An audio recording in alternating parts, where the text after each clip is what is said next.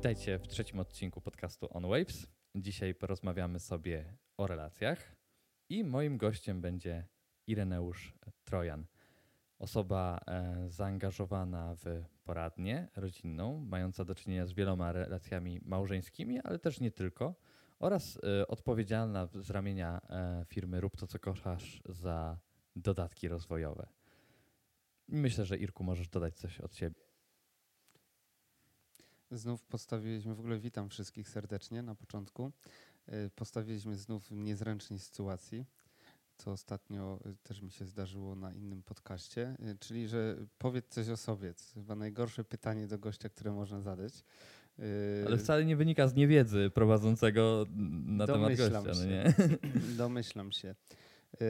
I nawet pamiętam, to wtedy powiedziałem, jak zostałem zaatakowany tym pytaniem że ciężko mi określić yy, tak jednym słowem, żeby coś powiedzieć o sobie, to najprościej powiedzieć, że jestem zafascynowany ludźmi yy, i właśnie ich relacjami, yy, różnymi atrybucjami, powodami, motywami działania. Y, I to jakby najbardziej określa to też, czym się zajmuję i w czym się rozwijam i dlaczego poradnia, dlaczego ćwiczenia rozwojowe i inne tematy związane właśnie z rozwojem mm, po prostu wynikają z fascynacji ludźmi. A skąd ta fascynacja się wzięła? Nie do mnie pytanie, raczej gdzieś do góry. Y, po prostu zauważyłem w życiu, mm, bo dość długo szukałem tego, co jest takim moim, mm, moim jakby, moją częścią świata, która y, jest do zagospodarowania, jeśli można tak powiedzieć. W sumie szukałem przez dłuższy czas, bo y, to, co teraz robię, to będzie chyba siódma albo ósma praca moja w życiu. Y, I w sumie najdłuższa, y, bo już będzie ponad 6 lat, jak jestem w RTCK. I w RTCK też moja droga była długa i kręta, można by powiedzieć, bo w wielu działach pracowałem. Poradnia też się pojawiła w międzyczasie, ona wyszła też bardzo naturalnie. No i od paru lat mogę powiedzieć, że rzeczywiście znalazłem to swoje miejsce y, na świecie, w którym się czuję, że to jest to miejsce, w którym mogę y, podziałać, w którym mogę poodkrywać, y, mogę też czasem pomóc komuś. Więc stąd raczej fascynacja i stąd jakby zajęcie się tym tematem. Też po drodze zaliczyłeś chyba e, zakon jezuitów, z tego co dobrze pamiętam. Dobrze pamiętasz. Trzy lata byłem u jezuitów jakkolwiek to brzmi. Yy, więc tak, byłem dwa lata nowicjatu, jeden rok na scholastykacie na studiach. Bardzo sobie w ogóle cenię yy, ten czas swoją drogą. Pozdrawiam wszystkich jezuitów też, których yy, spotkałem wtedy. No i dużo mi to dało. Swoją drogą też na spojrzenie na inny, jeśli można tak powiedzieć, może nie rodzaj relacji, co inny sposób życia. I to był taki świetny czas. Ja często porównuję też, szczególnie ten czas nowicjatu, że to jest jakby ktoś się wybrał na takie dwuletnie rekolekcje. Mm. W milczeniu? Nie, w milczeniu był tylko miesiąc. na szczęście. Więc y, dużo można wtedy się dowiedzieć o sobie na przykład. To jest w ogóle ciekawy czas. No tak, a tak jak już kiedyś wspomniałem na pierwszym podcaście, no nie, to poznanie siebie daje też jakby taki wstęp do poznawania innych. I studiowałeś wtedy też na Ignacjanum pewnie. Skoro... Tak, filozofię. I ukończyłem filozofię, później zacząłem robić specjalizację etyka i coaching, yy, którą też ukończyłem, przy czym pracy magisterskiej y, jeszcze nie oddałem, że się tak wyrażę. I pewno Czekaj, nie wydaje ile, mi się, żebym ją oddał. Ile to już lat? Nie, no pracę magisterską, bo to było już później, po przerwie, bo to też nie tak, że od razu y, po licencjacie poszedłem na y, magisterskie studia, bo też urodziła nam się córka, więc ja się zająłem rodziną, pracą. Dopiero później wróciłem na studia magisterskie, które też skończyłem. No i to było jakieś chyba dwa albo trzy lata temu ostatnie podejście do magisterki, że się tak wyrażę. Do samej pracy jakby patrząc, bo to już później mi została tylko praca. Chodziło bardziej różne rozbieżności odnośnie tematu, zakresu pracy, więc takie bardziej, yy, jeśli o to chodzi, yy, tak to wyglądało. Nie jakby ze względów yy, przedmiotowych, o, jeśli o to chodzi. tylko y, różnice w poglądzie pewno na, na pomysł na pracę. Czyli gdzieś tam jest jeszcze ktoś, kto czeka, aż oddasz pracę magisterską? Nie, raczej nie. Nie wydaje mi się, żeby czekał. Praca magisterska jest napisana, ona leży u mnie na komputerze. Yy, I to jest w ogóle dość ciekawy temat, bo też związany mocno z relacjami. To jest taki program rozwoju osobistego oparty na ćwiczeniach duchownych Ignacego Loyoli.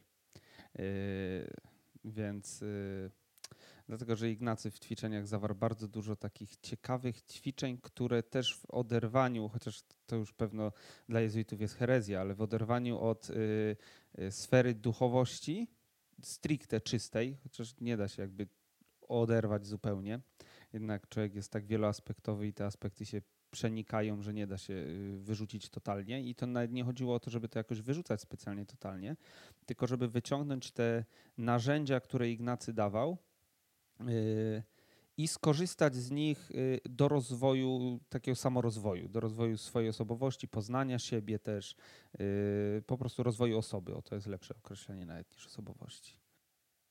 Czyli te relacje są też takim jakby wstępem do rozwijania samego siebie.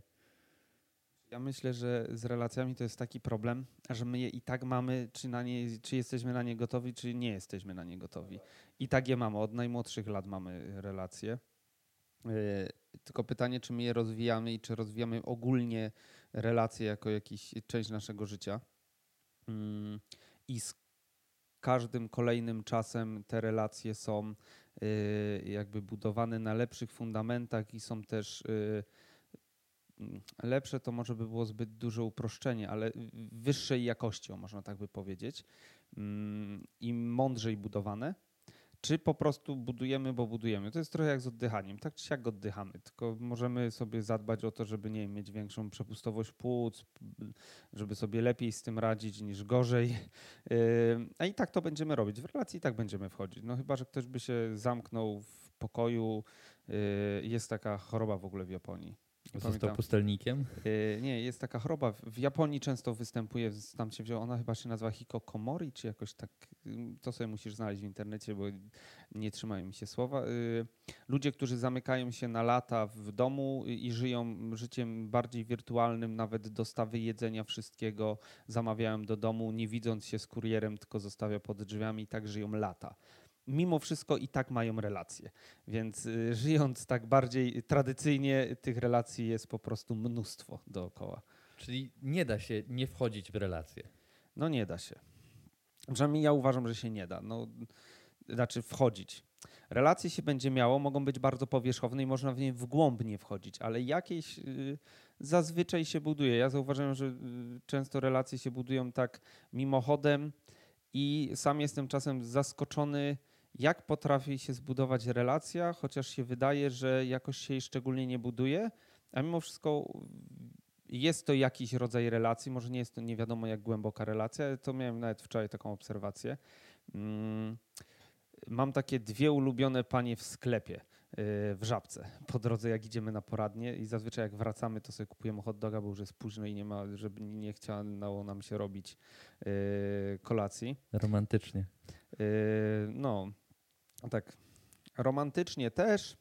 E, dzieci się przyzwyczaiły, że przynajmniej jak rodziców nie ma na poradni, to będą hot dogi, więc, więc jak wracamy, to też bierzemy dzieci. I są takie dwie panie, które po prostu już wiedzą, już zawsze sobie przygotowują dla nas te hot dogi, że we wtorki koło 19.30 przyjdziemy po pięć hot dogów, e, więc e, zauważyłem, że kurczę, nawet nie wiem kiedy zbudowała się taka nić sympatii, właśnie taka relacja z tymi paniami, że one pamiętają, że my tam przyjdziemy, zawsze coś miłego powiemy, one też zawsze miło mówią, o już szykujemy, nie? Więc to jest takie dość ciekawe. Się zbudowała zupełnie tak jakby totalnie organicznie, y, nie jakoś wymuszono ta relacja i to jest dość ciekawe, że tak naprawdę nawet jakby się nie chciało, to gdzieś się zawsze zbuduje.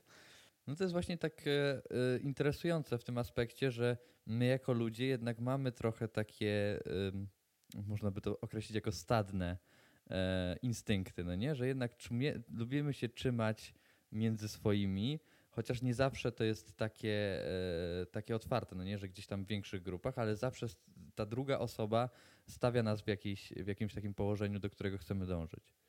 No, filozofowie próbowali też kiedyś y, gryźć ten temat swoją drogą, bo to jest dość ciekawe. Jednym z takich, y, no to bardziej też z pogranicza też teologii pewno, y, jednym z takich wytłumaczeń było takie pragnienie y, transcendencji, nie wiem, takiego przekraczania tego, y, co jest, nie? takiego siebie, tak najprościej jakby bardzo ujmując. Mm, no jeśli jesteśmy sami, no to jesteśmy sami. Nie? Jakiś tam świat sobie ogarniemy dookoła, mamy go ogarnięty i zawsze człowieka ciągnie do czegoś więcej. Y, I to więcej to właśnie pragnienie takiego przekraczania y, i czegoś, co jest tak naprawdę niewiadome i, i przez to fascynujące, też niebezpieczne. Mm, no to pierwszym zetknięciem właśnie z czymś takim przekraczającym nasze rozumienie i nas y, jest drugi człowiek. Znaczy też jest świat na początku, nie? Z wiekiem świat coraz lepiej jakby rozumiemy, chociaż też nie do końca. Mm, no a człowiek jest już taką studnią, można powiedzieć, bez dna yy, i drugi człowiek, więc tutaj to jest zadanie na całe życie i tak się tego nie pozna. Yy, więc to jest takie pragnienie tego przekraczania, które się odnajduje w drugim człowieku, które też się odnajduje w duchowości na przykład. W pewnym momencie ta relacja z samym sobą nam nie wystarcza, no nie?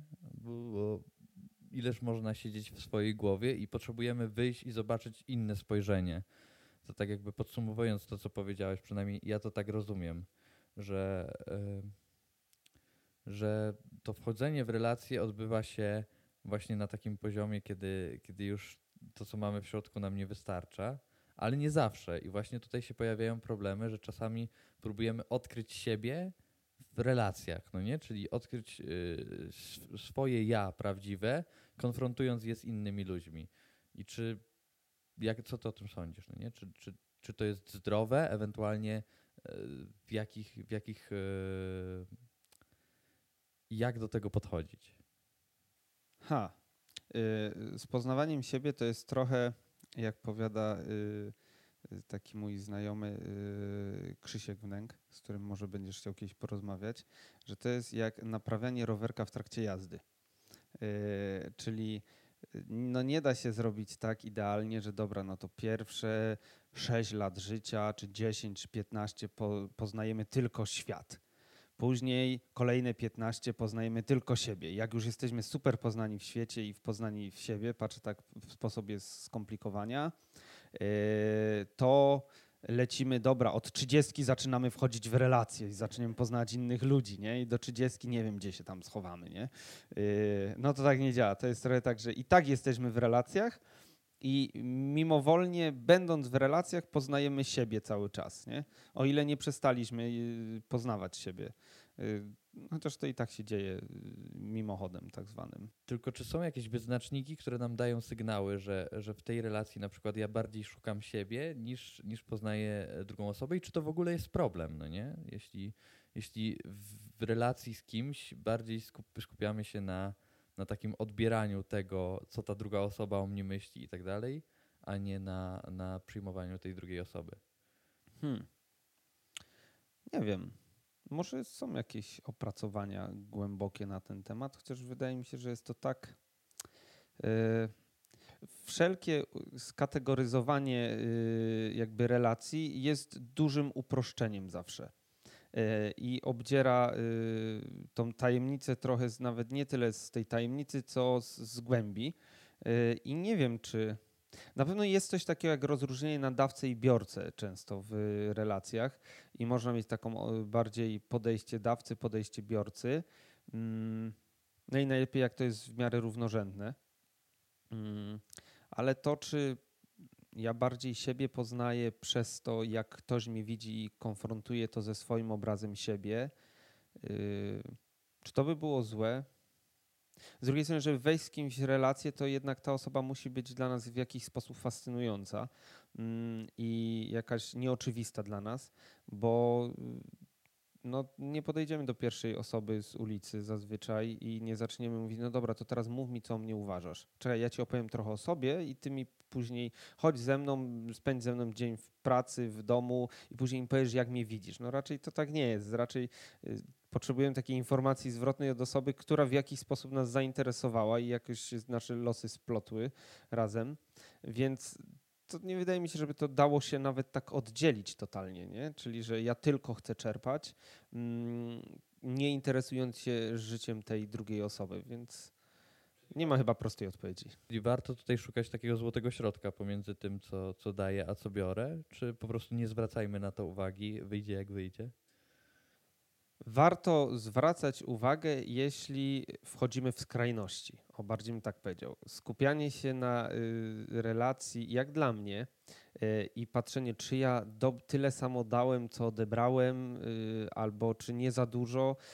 Nie wiem, czy to trochę nie zmechanicyzuje relacji, zamiast po prostu pozwolić jej się rozwijać. Mm, na pewno warto zwracać uwagę na skrajności, czyli jak na przykład bardzo dużo daję, a nic nie otrzymuję, yy, albo nic nie biorę, bo to też jest inna sprawa, czy otrzymuję, czy nie biorę, bo ktoś może chcieć dać, a ja mogę nie chcieć przyjąć. I tutaj wtedy zadanie jest po mojej stronie, żeby się otworzyć na to, żeby przyjmować od drugiej osoby. No i to też może być jakiś taki nasz wewnętrzny problem nieprzerobiony, że nie potrafię przyjmować. Jest mnóstwo ludzi, którzy na przykład mają problem yy, z przyjmowaniem pomocy. Mm, w ogóle mamy w Polsce akurat mamy taką mm, mentalność, zauważyłem. Yy, oczywiście to może być duże uproszczenie, ktoś się może nie zgodzić, ale to taka moja obserwacja, że nam jest ciężko przyjmować na przykład komplementy. Powiedz yy, cioci yy, albo koleżance, świetnie wygląda, że ona powie, a przestań. Albo, a nie, dzisiaj się tak rozczochrałam, nie, nie wyglądam dobrze. Zresztą przed chwilą słyszałeś y, koleżance. Mieli, mieliśmy taką sytuację przed chwilą. Mm, więc y, mamy coś takiego w sobie. To jest taka, zauważyłem, że trochę taka nasza cecha też narodowa, że mamy problem z przyjmowaniem tego. Znaczy, tak, fajnie, dzięki, że tak uważasz. Nie? Y, a jakoś człowiek się jakby broni przy tym, nie, no nie, nie, nie. Albo udało, y, świetnie to zrobiłeś, a tam udało się się udało. Tak wyszło. tak wyszło, nie? Y, mamy coś takiego, więc może być problem w przyjmowaniu tego od drugiej osoby, nie? Nawet jak ktoś chce dać, nie? Ale też może być problem i to wtedy jest jakby z jednym z wyznaczników, można by powiedzieć, takiej toksycznej relacji, yy, którą też ciężko zdefiniować. Nie ma jakby jednej, jedynej definicji, jak szukałem nawet przygotowując się, bo też odrobiłem zadanie domowe. Mam nadzieję, że nie na Wikipedii. Nie, nie, nie. Szukałem po jakichś takich psychologicznych różnych. Nie znalazłem jednej, jedynej, którą każdy by się opisał y, z toksycznej relacji, ale na pewno byłby problem, jeśli byśmy mnóstwo dawali, a nic nie otrzymywali. Czyli druga osoba by nam nie dawała jakby w tej relacji ani wsparcia, ani ciepła, nie dzieliła się swoim światem, y, swoją opiniami, tym jak ona widzi świat, y, zjawiska, nas i tego nie dawała nam Y, to nie chodzi, że my nie możemy przyjąć, tylko że nie daje, no to to już by znaczyło, że coś jest nie tak, bo to by była jednostronna taka mocno relacja, można by powiedzieć. I to może być y, właśnie problemem w tym, że, że się po prostu spalimy. I co wtedy zrobić? Y, najlepsza na początek, jak dla mnie, jest zawsze otwartość, która jest najbardziej trudna.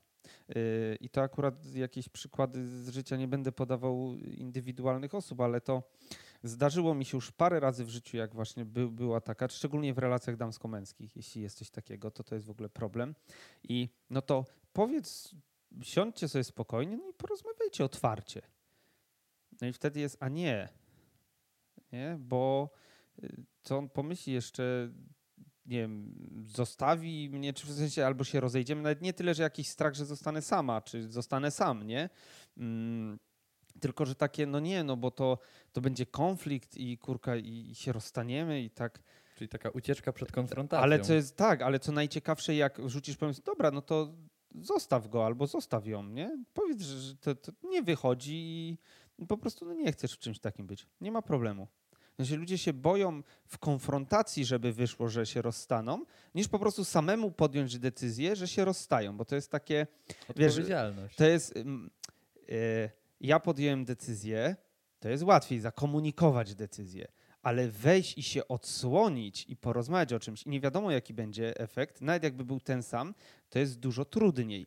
Ale wydaje się to najlepszym po prostu podejściem. No, ja komunikuję otwarcie, że po prostu tak to widzę i No i jeśli się okaże, że druga osoba nie jest otwarta i dalej próbuje po prostu jakoś mataczyć, manipulować, yy, wzbudzać poczucie winy, o to jest bardzo częste też, yy, no to wtedy rzeczywiście najlepiej się wycofać z danej relacji. Nie?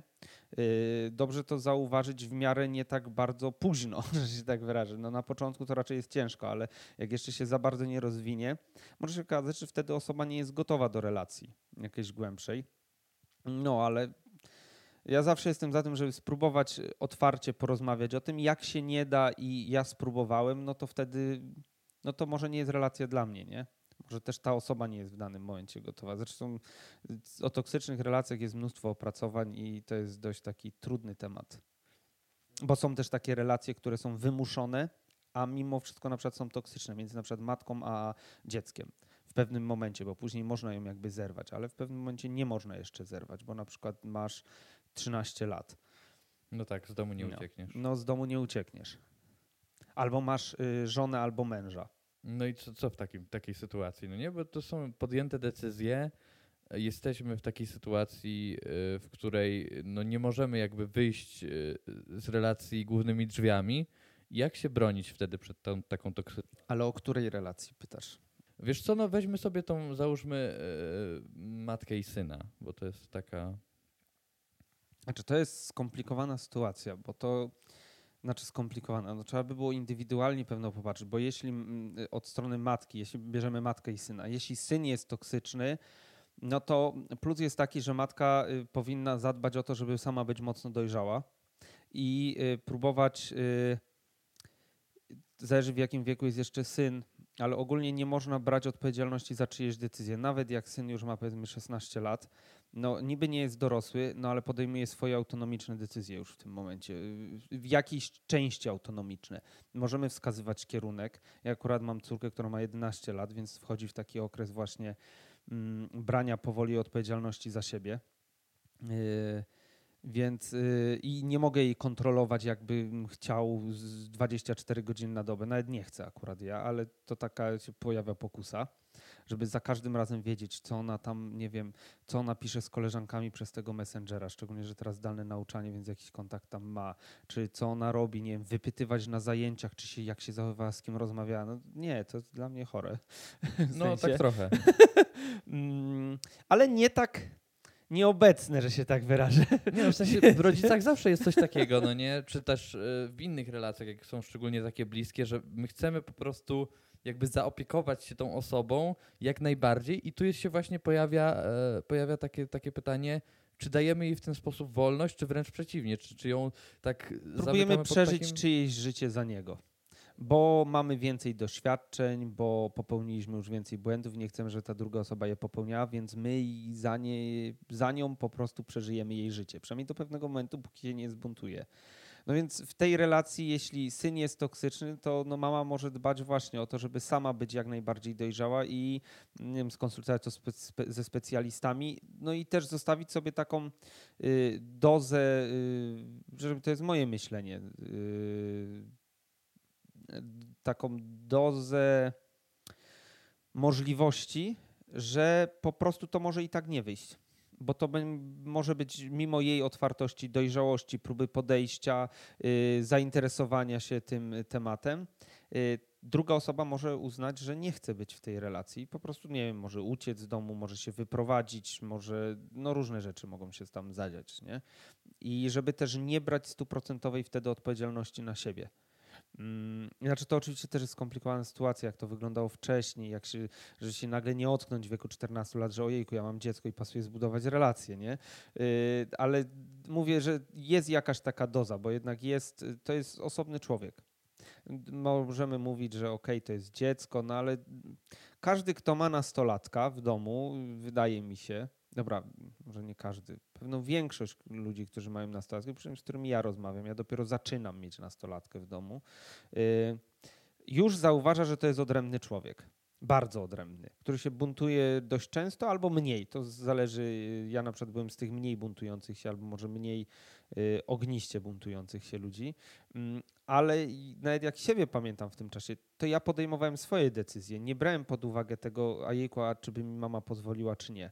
Y, bardziej żeby zrobić naprzeciw, jak już co, ale y, w sensie to były moje decyzje, nie? Ja zacząłem, to jest zresztą ten okres, kiedy się nie y, łamie y, tą moralność rodzica i zaczyna budować swoją moralność własną, swoją hierarchię wartości. Mm, więc to się zaczyna podejmować swoje własne autonomiczne Właśnie, to znaczy jeszcze autonomiczne wybory. No można powiedzieć, że nigdy nie są autonomiczne, bo zawsze jakiś wpływ na nie jest zewnętrzny. Nie? Pytanie, na ile my właśnie dbamy o siebie i rozwijamy siebie, y, takie samo poznanie, żeby one były coraz bardziej autonomiczne. No tak, tylko że no w pewnym momencie e, my podejmujemy te decyzje też trochę na przekór, no nie? I to, to bycie nastolatkiem, przynajmniej z tego czasu, kiedy ja nim byłem i, i to jak siebie obserwowałem w tym czasie, też jest czasami takim sprawdzaniem granic, no nie? Co się stanie, jak zrobię to, co się stanie, jak zrobię tamto. Czy jak wrócę pół godziny później do domu, to będę miał taki przypał, że już nie wyjdę z tego domu, czy, czy jednak nie, czy jednak da się naginać te granice. Ale to patrzysz też na te granice takie wystawione czysto przez rodziców, kiedy wrócę, jak teraz, jak powiedziałeś, nie? Ale są też te przecież granice wystawione przez świat. Świat działa w jakiś sposób. Nie wiem, jak dotknę gorącego żelazka. To się spada. Y, tak, i to niezależnie, czy mi rodzic powiedział, czy nie. nie? Y, jak, y, tak działa fizyka. Jako nastolatek się y, upiję z kolegami i będę y, mocno zawracający się wracał do domu i jeszcze wlezę na ulicę i będę sobie śpiewał, to mnie zwiną na po prostu izbę wytrzeźwień. No i, i niezależnie czy mi tata o tym powie, czy mama o tym powie, czy nie, tak po prostu działa świat. Jak zacznę robić burdy, no to będę miał problemy z prawem. To są takie naturalne, można by powiedzieć, konsekwencje, z które ja jestem i tak się staramy wychować dzieci, że im staramy się tłumaczyć świat, nie? Y, I tłumaczyć relacje też z innymi ludźmi, że jeśli na przykład ona zdradzi tajemnicę y, przyjaciółki albo umówi się, nie przyjdzie, nie da znać, będzie się notorycznie spóźniać na spotkania, mm, to straci tą relację. I to nie dlatego, że ja jej powiedziałem, że po prostu nie będzie mogła się z nią spotykać. To po prostu tamta osoba się wycofa z relacji, nie? Albo y, będzie miała, jeśli nie przypilnuje sobie zadania domowego, to nie dlatego, że ja jej każę, sobie, że ma zrobić zadanie. Okej, okay, ja tam przez pierwszy czas naprawdę mocno to pilnowałem, a teraz już zostawiam jej dużo więcej wolności. Nie zrobi, dostanie jedynkę. Dostanie jedynkę, nic się nie stało, super, ale będę miała gorszą ocenę i staram się jej tłumaczyć na świadectwie. Albo w ogóle nie przejdę z klasy to cała klasa pójdzie dalej, a ja zostanę. Później to będzie miało konsekwencje pewno w przyszłości. Nie? I staramy się jej tłumaczyć. Oczywiście największym problemem jest to, żeby wyłapać na ile dziecko jest w stanie zrozumieć, bo y, jeszcze jest dziecko czy nastolatek, tym się różni trochę od dorosłych, że nie ma perspektywy długoterminowej. Dorosły ma perspektywę długoterminową. Y, dziecko raczej, czym mniejsze dziecko, tym musi mieć natychmiastową konsekwencję, że się tak wyrażę. Nie? Czyli jeśli się spóźnia na spotkania, to ono może nie wyłapać nawet, że dlatego tamta osoba się nie spotyka z nią, bo się non-stop spotyka i nie przechodzi.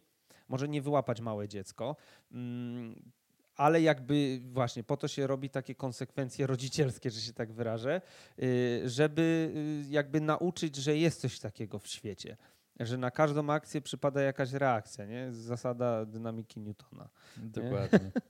że to jednak działa w, tak. Nie? Zasada... I czym jest starsze dziecko, przepraszam, że ci jeszcze przerwę, tym jakby mniej y, usuwamy te takie, y, przynajmniej my tak staramy się, usuwamy te takie konsekwencje rodzicielskie na rzecz konsekwencji naturalnych, bo ona jest w stanie coraz w dłuższej perspektywie czasu zauważyć te konsekwencje naturalne i uważam, że one mogą jej wystarczyć. Oczywiście my jej tłumaczymy te ale po prostu musi swoje błędy też popełnić. Musi się no, paru, parę razy, gdyby cały czas właśnie przyjdzie dwie godziny później, czy godzinę później, no akurat u nas dziecko jeszcze nie jest takie, że wychodzi na, na północy, nie? W sensie nie, nie, nie wychodzi samo, yy, nie wraca sobie samo. Yy, no ale jakby było tak, że ona by wracała non-stop, no i tylko dlatego, że my chcemy, żeby była o tej 20 w domu, no to spoko. Ale mam przykład dobry, składzają się spać, nie? Y, bardzo pilnowaliśmy godzin spać, teraz tak się staramy pilnować, ale już dajemy trochę więcej dowolności. Po prostu mówimy, jak się nie położysz do tej godziny, masz lekcję od ósmej, będziesz niewyspana i rozdrażniona następny dzień i jak będziesz miała sprawdzian albo pytanie, zapewne zawalisz, będziesz musiała poprawiać później. No i parę razy się zdarza tak, że ona sobie przebombie nie pójdzie spać, coś sobie będzie czytać, będzie się bawić, będzie po prostu czasem na złość nam robić, bo po prostu my powiedzieliśmy, że trzeba spać, nie wiem, o dziewiątej. Mm, no i jak się okazuje, że na drugi dzień wstaje i jest półprzytomna, y, ma dość wszystkiego, jest rozdrażniona, y, na lekcjach w ogóle się nie może skupić, jeszcze szczególnie tych e-lekcjach. Y, no i to wasza wina. Mówimy, ale jak to nasza wina? Tłumaczyliśmy, że jak pójdziesz spać później, to tak się stanie. No i widzisz, się stało. Nie? I, Przyczyna i skutek. No staramy się ją uczyć, jakby wycofywać właśnie te nasze, że my mówimy, że musisz iść wtedy spać. Nie. My już ci zaczniemy tłumaczyć, dlaczego tak mówiliśmy, a czy się do tego zastosujesz, to już jest twoja decyzja. Tylko przyjmij też konsekwencje na klatę, jak to się mówi. Czyli znowu odpowiedzialność. I w ogóle ten podcast mój jest tak skonstruowany trochę, że dwa poprzednie tematy yy, zahaczają o ten trzeci. Aha. Są wynikowe, więc. Ciekawe, co yy, będzie dalej? Dla mnie, dla mnie yy, połączeniem empatii i odpowiedzialności jest właśnie relacja bo, bo to są decyzje, które podejmujemy, jak wchodzimy z kimś w relację, ale z drugiej strony no, potrzebujemy, też, y, potrzebujemy też być empatycznymi w stosunku do tej osoby i te osoby, które wchodzą z nami w relację, też potrzebują pewnej empatii. E, I no nie wiem, ja to przynajmniej tak trochę wykombinowałem, może na wyrost. Widzę twój uśmiech i zastanawiam się. Nie, zastanawiam się, co rozumiesz przez słowo empatia, bo słyszałem co najmniej ze dwie różne definicje. E, wiesz co, posłuchaj pierwszego podcastu, to się dowiesz. Nie wiem, czy teraz mamy czas, żeby, żeby to na nowo powtarzać. Natomiast e, no, chciałem przejść tak płynnie, może trochę zgrabniej, a trochę mniej zgrabniej do, do takich poziomów relacji, no nie? Bo są różne poziomy, poziomy relacji e, które wchodzimy, od tych relacji takich na naprawdę bliskim poziomie, o których tu wspomniałeś, damsko-męskich, e, po, po takie relacje powierzchowne, jak nie wiem, z tymi paniami w sklepie, e, o których też, też, też powiedziałeś. No bo przecież nie dzielisz się z paniami w sklepie swoim życiem, a z drugiej strony okay. Uśmiecham się po prostu, bo jako, że jesteśmy na poradni z Madzią, więc się dzielimy, już teraz liczyliśmy ponad tysiącem osób naszym życiem. w jakiś sposób. więc tak no tam jak się kogoś tak nie zna, się nie dzieli życiem, ale to jest specyfika po prostu bardziej tego, co się robi, niż relacji. No nie, może nie całym życiem, spokojnie. Coś tam sobie zostawiacie, no nie?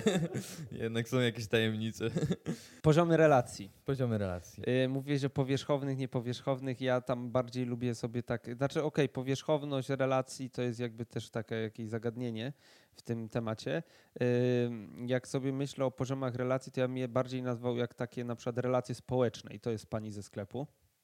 Po prostu to jest bardzo szeroko, nie wiem, kojarzysz pewno też, albo słuchacze mogą kojarzyć, jest coś takiego jak sfery. U człowieka sfera społeczna, yy, sfera bliska, intymna, Y, i chyba wyłączna. Tam różne są nomenklatury w różnych sposobach i podobnie myślę jest z relacjami. Mamy relacje właśnie społeczne z takimi ludźmi, z którymi mm, się spotykamy i może to zostać tylko na relacji społecznej, czyli panie w sklepie, y, czasem nawet może być koledzy z pracy z innego biura na przykład, y, czy sąsiedzi często na klatce, to różnie, bo czasem może to przejść w Mamy też takie relacje, które są można by je nazwać często je nazywamy znajomościami, może nie przyjaźniami, ale znajomościami. Nie wiem, nie wiem jakby je można było nazwać, bo też szukałem, nie ma ustandaryzowanego jakby nomenklatury do, do tego. Hmm, czyli y, też mogą tutaj być jakaś dalsza rodzina czasem, Y, albo nawet bliższe osoby, z którymi się regularnie spotykamy w jakiś sposób, nie? Czyli już koledzy z pracy, tak typowo nasi koledzy, jeśli nie wchodzimy w bliższe relacje, bo następnym poziomem bym powiedział, że są relacje przyjacielskie. Już są dość bliskie relacje, gdzie jest duża znajomość własna, siebie nawzajem, Y, swojej historii, też swojego patrzenia na świat. Tu już wydaje mi się, że się włącza ten y, aspekt. Tak, w relacjach takich znajomości już powoli, chociaż często się nie dzielimy naszym poglądem na świat, jak patrzymy na jakieś aspekty, szczególnie takie kontrowersyjne, bo często możemy się wycofać i nawet nie ma tam oczekiwania tego, mi się wydaje, żeby się podzielić. To w relacjach przyjacielskich już jest takie oczekiwanie, że chcielibyśmy wiedzieć, jak druga osoba widzi świat Mm, przynajmniej ja to tak widzę, jak w relacjach przyjacielskich y, występuje, że już trochę chcemy wiedzieć, jak druga osoba widzi świat. Wiem, jak mój przyjaciel spogląda na dany problem, y, co u niego się też dzieje, oprócz takich właśnie aspektów dzieje się, nie dzieje się, jak jego życie wygląda, to właśnie to spojrzenie na świat jest dla mnie takim wyznacznikiem tego, że to już jest relacja przyjacielska, że wiem też, co kimś powoduje, jak patrzy na dane sytuacje, jakie ma oczekiwania też względem Czyli taka świata. bliskość w zrozumieniu. Mhm. Tak, tu już się zaczyna takie naprawdę trochę przystawanie, jak czasem się mówi, y, duszy do duszy, nie? W Mhm. sensie y, jest coś takiego. No i jest oczywiście relacja, pewno będą jeszcze bliższe, jakieś takie najbliższe, rodzinne, jak między, y, ale to już myślę, że to już są relacje już intymne, bo jest coś takiego jak relacja intymna, to już jest to właśnie taka bardzo bliska relacja, no i na pewno inną relacją intymną jest między żoną a mężem, a inną relacją intymną jest między rodzicami a dziećmi na przykład. Bo wydaje mi się, że ona też jest mocno intymna, yy, dlatego że tu już się prawie wszystko, yy, no nie wiem, y, ojciec Szóstak mówi, że u nich mają coś takiego jak yy, określenie jak zrobię Danona, czyli pokaż kotku, co masz w środku. No i myślę, że relacja intymna tym się charakteryzuje, że ja już jestem odsłonięty, w sensie możesz poznać całego mnie. Ja się odsłonię i dam się nawet, powiem ci coś, co możesz wykorzystać przeciwko mnie. Nie? Powiem ci, z czym mam problem albo z czym sobie nie radzę, a wiem, że ty będziesz mógł to wykorzystać przeciwko mnie. Dlatego najczęściej ranią nas najbliżsi. I to często mimochodem, w sensie nie specjalnie, że oni wyszukują haki, kurka, ten ma kompleksik na punkcie, nie wiem, boczków, to mu będę mówił, że grubo wygląda, nie? Tylko przez to, że się wie, to gdzieś to podświadomie czasem może wychodzić, że po prostu gdzieś tam uderzymy. w kryzysowych sytuacjach. Tak. Albo też oczekujemy od tej osoby, która jest, jesteśmy w takiej relacji, yy, że że będziemy od niej mieli wsparcie, bo się odsłoniliśmy, a nie będziemy mieli, y, no można by powiedzieć, ataków, czy często są takie obronne ataki często, y, że nie zostaniemy za tego i dlatego nas to tym bardziej boli. Jak ktoś nam powie, że nie wiem, no wyobraź sobie, że idziesz do sklepu i w sklepie ci pani, jakiś gość stoi za tobą i ci mówi, ech, ale ma do kitu fryzurę, nie?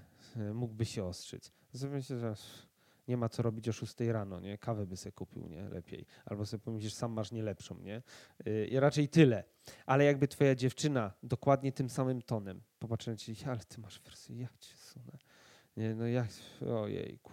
Albo do kogoś innego, że ty tylko to usłyszałeś, to jest zupełnie inno, inny poziom y, komunikatu. Ataku, no nie? Tak. komunikatu. Tak. I, I, inaczej go odbierzesz, dlatego że od osoby w takiej intymnej relacji oczekujesz wsparcia i raczej, że jeśli coś się dzieje i widzi, że, że można ci pomóc, to że ci to powie wprost. Nie? I w sposób taki przystępny. Przystępny, nie? tak. Nie, nie, jako z troską, Właśnie, a nie z wyrzutem. Właśnie, to słowo nie? troska jest takie Więc kluczowe. to jest, y, jednak te poziomy relacji też wskazują, jak odbieramy komunikaty. Bardzo, I jakie mamy oczekiwania wobec drugiego. Bardzo mi się tutaj rzuciło takie zdanie z mojego, moich rekolekcji magisowych pierwszego stopnia, jak e, ojciec Mirosław Jajko e, właśnie też mówił o tym, że, że co to znaczy e, kochać, no nie? Kochać to znaczy wiedzieć, jak kogoś zabić i go nie zabijać.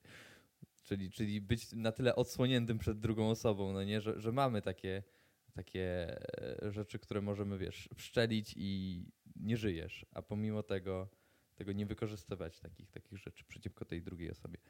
No, Małżonkowie mieliby niezły ubaw z tej definicji. No nie wiem, moż, możesz wykorzystać. On akurat poka- w sensie ojciec Mirek mówił tutaj. E...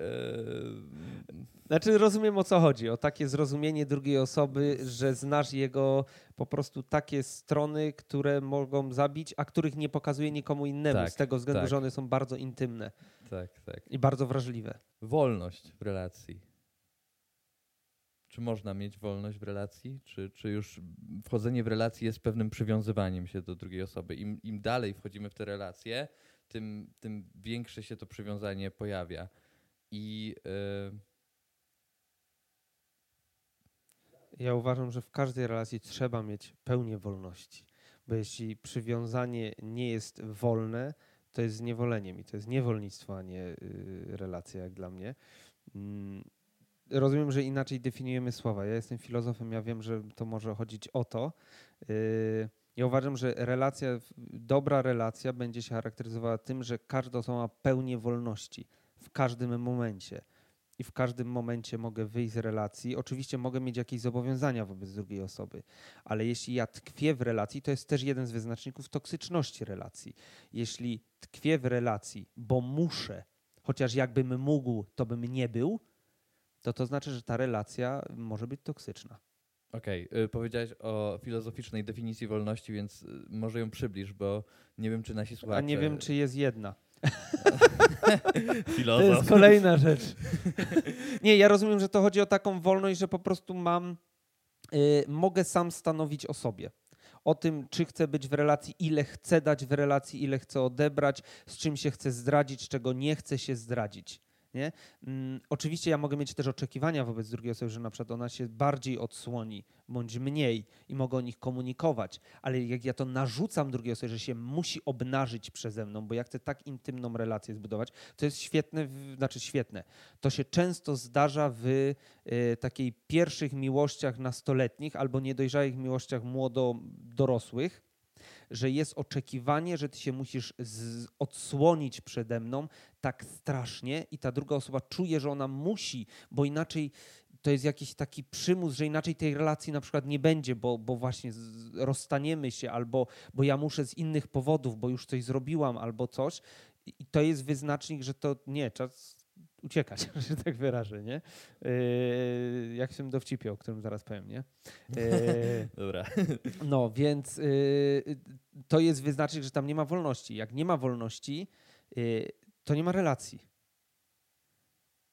Mocne zdanie. Jak jest wolność i ja autonomicznie w każdym momencie relacji chcę w niej być, mimo że może być trudna to znaczy, że to jest relacja, która się dojrzale buduje. To trochę jak y, często moja żona mówi mm, i uwielbiam to, bo ona jak składamy życzenia y, młodym, których mamy na poradni, to nawet wczoraj jak mieliśmy, to powiedziała cudowną rzecz i mówi, że życzy im, żeby każdego dnia jak się będą budzić, patrzyli na tą drugą osobę, to żeby myśleli, kurczę, dalej bym ją wybrał. Zabiłbym, ale dalej bym ją wybrał. To jest mocne. Nie? W sensie to jest to. W sensie to jest oczywiście długa droga i to jest tam więcej aspektów, ale y, to jest ten też, y, jest tam mocny aspekt wolności. Ja dalej bym wybrał. Jak już trzyma mnie tylko kredyt i dzieci, to znaczy, że tam prawie relacji nie ma, albo jest po prostu y, no, w opłakanym stanie. Nie? Ile małżeństw może ma, ma takie problemy, no i to ma, nie ma co ukrywać, że są, bo ich trzymają y, różne, nie wiem, zobowiązania, tylko, y, nie wiem, wspólny kredyt, wspólne dzieci, wspólny dom, gdzie ja się podzieję, co powiedzą ludzie, y, tylko dlatego są z sobą, a nie ma tam relacji. No tutaj też e, ojciec Adam Szostak chyba o tym mówił, że że ludzie żyją z sobą, ale tak jakby bez siebie. Tak, całkiem obok. Bywają z sobą. Bardziej. Mieszkają z sobą. Mają wspólne dzieci, mają wspólny kredyt, finanse nawet wiem, mogą wiem, mieć wspólne. Wiem już, co chciałem powiedzieć. Yy, że co się stanie, bo on tam akurat przy... Też jest produkt w ogóle RTCK Wielka Ryba, no nie? I tam jest takie wspomnienie, że Toba, Tobiasz właśnie wyłazi z tego domu swojego. I e, on tam właśnie nawiązywał do tego, że, mm, że co się dzieje właśnie z taką, z taką relacją małżeńską, jak te dzieci wychodzą z domu. Kupuje się psa. Często, to znaczy często, ale to jest y, długa droga do tego, żeby tak się zadziało. Y, jest jeden z y, aspektów tego i to też czasem mówimy na poradni, ale to bardziej jak indywidualnie, bo jest coś takiego, że często jak się pojawia dziecko, to jedna osoba z, w małżeństwie, zazwyczaj częściej jest to kobieta, zaczyna żyć życiem dziecka całkowicie. W sensie mąż jest już dodatkiem, jest ojcem do dziecka i często się mówi te ojciec albo te stary zrobiłbyś coś. To takie się pojawia czasem. Oczywiście czasem to może być żartobliwie i to może mieć naprawdę głębię, ale czasem to już pokazuje, że coś jest, że traktujemy drugą osobę jako ojca albo matkę moich dzieci, I y, przy dzieciach jest dużo roboty. I one oczywiście czasowo będą zajmować pewno więcej niż y, będę siedział z, z mężem i teraz coś na siłę robił, no bo trzeba pojechać, załatwić, szczególnie małe dziecko, to trzeba przewinąć, y, nakarmić, cały czas na nie patrzeć i tu czas jest jak najbardziej. My zawsze polecamy, żeby nigdy nie przestać randkować, nawet jak dziecko jest małe, znaleźć przestrzeń tylko dla siebie, nie wiem, babcie, opiekunkę opłacić na godzinę, dwie nawet wyjść, ale żeby z, cały czas być dla siebie mężem i żoną, bo pierwotna jest y, relacja i według mnie, no nie wiem czy ważniejsza to jest złe powiedziane, jest na pewno inna, ale pierwotna jest relacja między małżonkami niż między rodzicami i dziećmi. Nie da się zbudować e, dobrego domu, jeśli relacja małżeńska się rozsypie, no nie? Najlepszym według mnie yy, przykładem i profilaktyką dla, dla dzieci yy, i w związkach damsko-męskich, i też w poczuciu bezpieczeństwa i w tym, jak wzrastają. Yy, I są szczęśliwi rodzice z sobą. W sensie. Jak to się czasem mówi, że najlepsze dla dziecka jest szczęśliwa mama, nie? Yy, to ja bym powiedział, że najlepsze dla dzieci jest szczęś są szczęśliwi rodzice. Tak, tak, tak. Bo to, to widać. W sensie to też, to też wychodzi w innych relacjach, no nie? Bo mówimy tutaj o relacji, relacji w domu, relacji małżeńskiej, relacji e, z dziećmi, e, czy dzieci z rodzicami, ale przecież z tych domów wynosimy pewną perspektywę patrzenia na świat i, i czasami widać, jeżeli, jeżeli na przykład mam znajomych z, z rodzin rozbitych, czy, czy z rodzin, w których niekoniecznie dobrze się wiedzie, to często te osoby e, wchodzą w relacje bardzo, nie chcę powiedzieć intymne, ale bardzo bliskie e, pragnienia tego, tego ciepła i tej czułości, której, której nie otrzymały w domu. I, i stąd to, to wszystko jakby się łączy, no nie? Więc jeżeli, jeżeli ktoś tutaj by chciał zarzucić, że, że mieliśmy gadać o relacjach, a robimy właśnie podcast o małżeństwie, to, to ma wielkie znaczenie.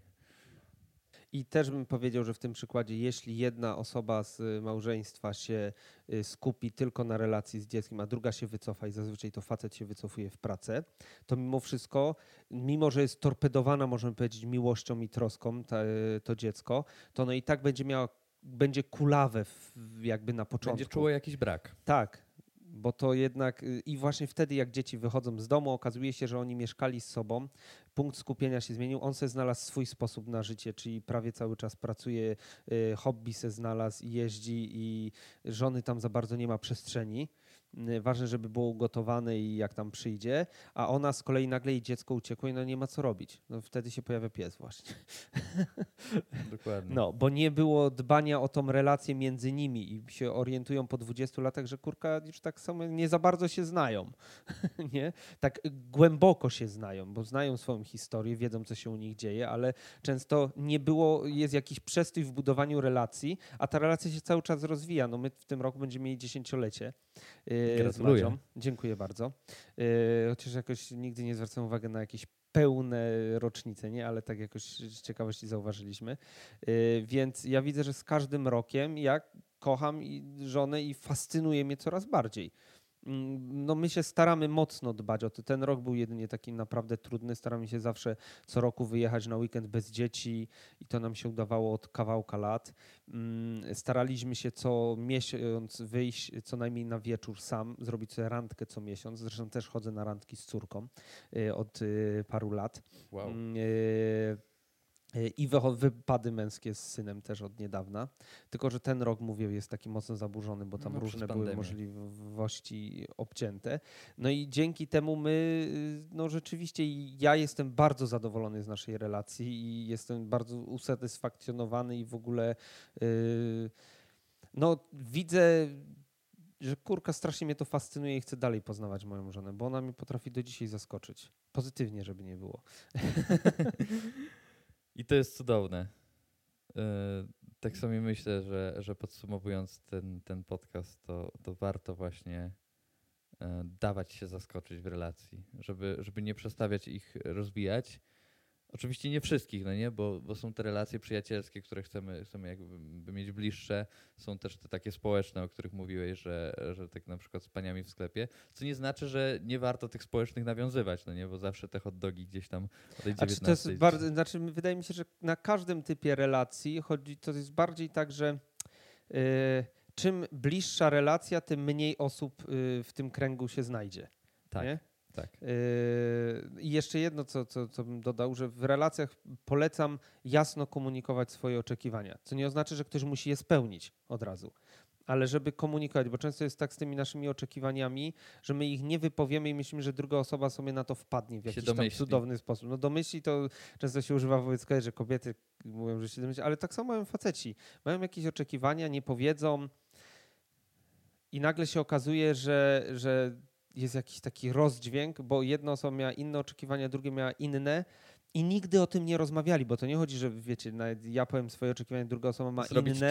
no I teraz mamy, y, kurczę, musimy szybko dojść do porozumienia, które wybieramy albo jakie rozwiązanie. Nie, chociaż sama świadomość różnic już dużo daje. Nie? Y, ale to, że mamy świadomość, no i to jest duży problem w relacjach, że mnóstwo rzeczy zostaje w sferze, y, w naszej głowie, w tym głosie w naszej głowie, który w trakcie rozmowy, w trakcie spotkania on se cały czas gada, gada, gada, gada, a my tego nie wypowiadamy drugiej osobie, co my myślimy. Nie? Oczywiście no, na pierwszej randce może nie od razu zacząć myśleć, jak tam nam gadać, co nam tam łazi, ale jak już budujemy mocniejszą relację, to jednak coraz więcej dopuszczać, żeby to przechodziło z tego i głowy do drugiej osoby, docierało ustami zazwyczaj. Nie? Tak, czyli przede wszystkim się nie bać, unikać takiego e, strachu, a co on o mnie pomyśli, a co się stanie. Jak chcesz nie? zbudować mocną, szczególnie na przykład intymną relację, no to lepiej, żeby wcześniej pomyślał, bo i tak się dowie. Jakby nie Dokładnie. patrząc prędzej czy później. Nie? Dokładnie, prędzej czy później i tak się rzeczy wydarzą. I też jest y, wskazówka dla y, z- par, które dopiero budują relacje i się poznają, czy to ten, czy to nie ta. Jeśli coś takiego się stanie, oczywiście nie zabić kogoś taką wylewnością straszną, ale pozwolić y, się w taki sposób odkryć i, i y, komunikować te oczekiwania, pozwala nam skracać czas, kiedy my się orientujemy, że o, to jest ta osoba, z którą będę w stanie wytrzymać do końca życia, y, niż to jest ta osoba, którą nie dziękuję. Czyli może że nie ockniemy się po pięciu latach związku, że kurka jednak nie pasujemy do siebie, tylko ockniemy się po, nie wiem, dziewięciu miesiącach. Nie? I jest jeszcze cztery lata, kurczę, że można szukać kolejnej, nie? Czy można znaleźć, no szukać, różnie to się mówi, nie? Ale znaleźć kolejną osobę, no to też jest inny temat w ogóle, bo to się czasem mówi właśnie, jak wiedzieć, że to jest ten, a to jest właśnie ta. To jest w ogóle przefascynujący temat, nie? No ja myślę, że tutaj e, niezłą reklamę, tak jak w tamtym odcinku zrobiliśmy RTCK i wszystkim publikacjom, bo nawiązywaliśmy do nich dość mocno, to tutaj e, poradni, e, którą prowadzisz wraz z małżonką, może dasz jakiś znak, gdzie cię można znaleźć, ewentualnie gdzie Na można Facebooku. napisać. Na Facebooku poradnia NSPJ, Najświętszego Serca Pana Jezusa. Yy, Jest taki profil i tam mm, ja i żona y, mamy do niego dostęp tylko, więc nie przejmujcie się, nikt inny tam nie będzie czytał, więc możecie zawsze napisać. yy, No i zapraszamy na poradnię.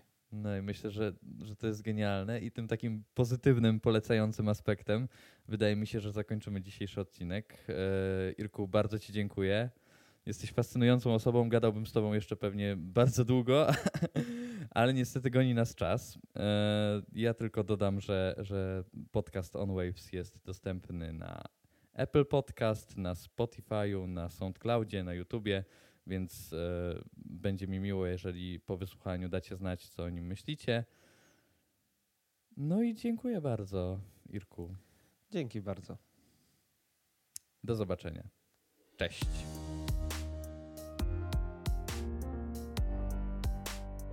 Mówiłem wcześniej, że opowiem ten dowcip odnośnie y, tematu wolności w relacji. Y, wygląda to tak, że w pewnej wiosce czy królestwie pojawił się smok. No i tam oczywiście jak to smok, więc zjada, pali, morduje wszystkich. Y, no i król mówi, no trzeba zadziałać. No więc y, tak sobie pomyślał, no mamy tutaj w królestwie małego, średniego i wielkiego rycerza, więc spytamy się, no może zadziała, no to duży smok, pójdziemy do dużego rycerza. No i poszli do dużego rycerza, no i tam mówią, duży rycerzu jest smog, no pali, morduje, zjada wszystkie nam owce i, i ludzi, no trzeba zadziałać coś, damy ci w ogóle tyle złota, ile ważysz. To Ten duży rycerz tak myśli, myśli, mówi, wiecie co panowie, ja potrzebuję trzech tygodni się zastanowić. Mówimy, no ale jak to, to każdego dnia on tam pali, morduje, no, no, no trzeba działać. Mówi, no nie, nie, nie, panowie, no trzy tygodnie, no nie, nie ma szans. Sobie myślę, no dobra, no trzy tygodnie, no. No nic, pytajmy średniego rycerza, może on coś zadziała szybciej. No i poszli do tego średniego rycerza i się pytają, średni rycerzu, no jest taka sprawa, smok, no pali, morduje, zjada wszystkich, mm, no duży rycerz potrzebuje trzy tygodnie na zastanowienie, no może byś coś zadziałał, nie? Dajemy złoto. Mówi, no wiecie panowie, no ja tak potrzebuję dwa tygodnie. Ja się potrzebuję zastanowić, naprawdę. No ale jak to tak szybko? No nie, no dwa tygodnie, panowie. No już tacy zrezygnowani sobie myślą, no dobra, no chodźmy do tego małego rycerza. No zobaczymy, co on powie. No i idą. No i mówią, no mały rycerzu jest taka sprawa, jest smok, pali, morduje, zjada. Yy, duży, strasznie, dajemy złoto, żeby go załatwić. No, duży rycerz powiedział, że trzy tygodnie potrzebuje. Średni rycerz powiedział, że dwa tygodnie potrzebuje się zastanowić nad tym, nie? No, a mały rycerz w ogóle nic nie słucha, założył zbroję, tam miecz, tarcza, wskakuje na konia, już chce ruszać. Oni go mówią, czekaj, czekaj, czekaj, czekaj, jak to jest, mały rycerz? No duży, tydzień, duży rycerz potrzebował trzy tygodnie się zastanowić. Średni rycerz potrzebował dwa tygodnie się zastanowić, a ty już ruszasz? Mówi, panowie, to nie ma się co zastanawiać, to czas spierdać. Więc podobnie jest z tą wolnością w relacji. Jak nie ma wolności, to się nie ma co zastanawiać czasem. Warto porozmawiać, ale jak jest ciężko, to nie ma się co zastanawiać.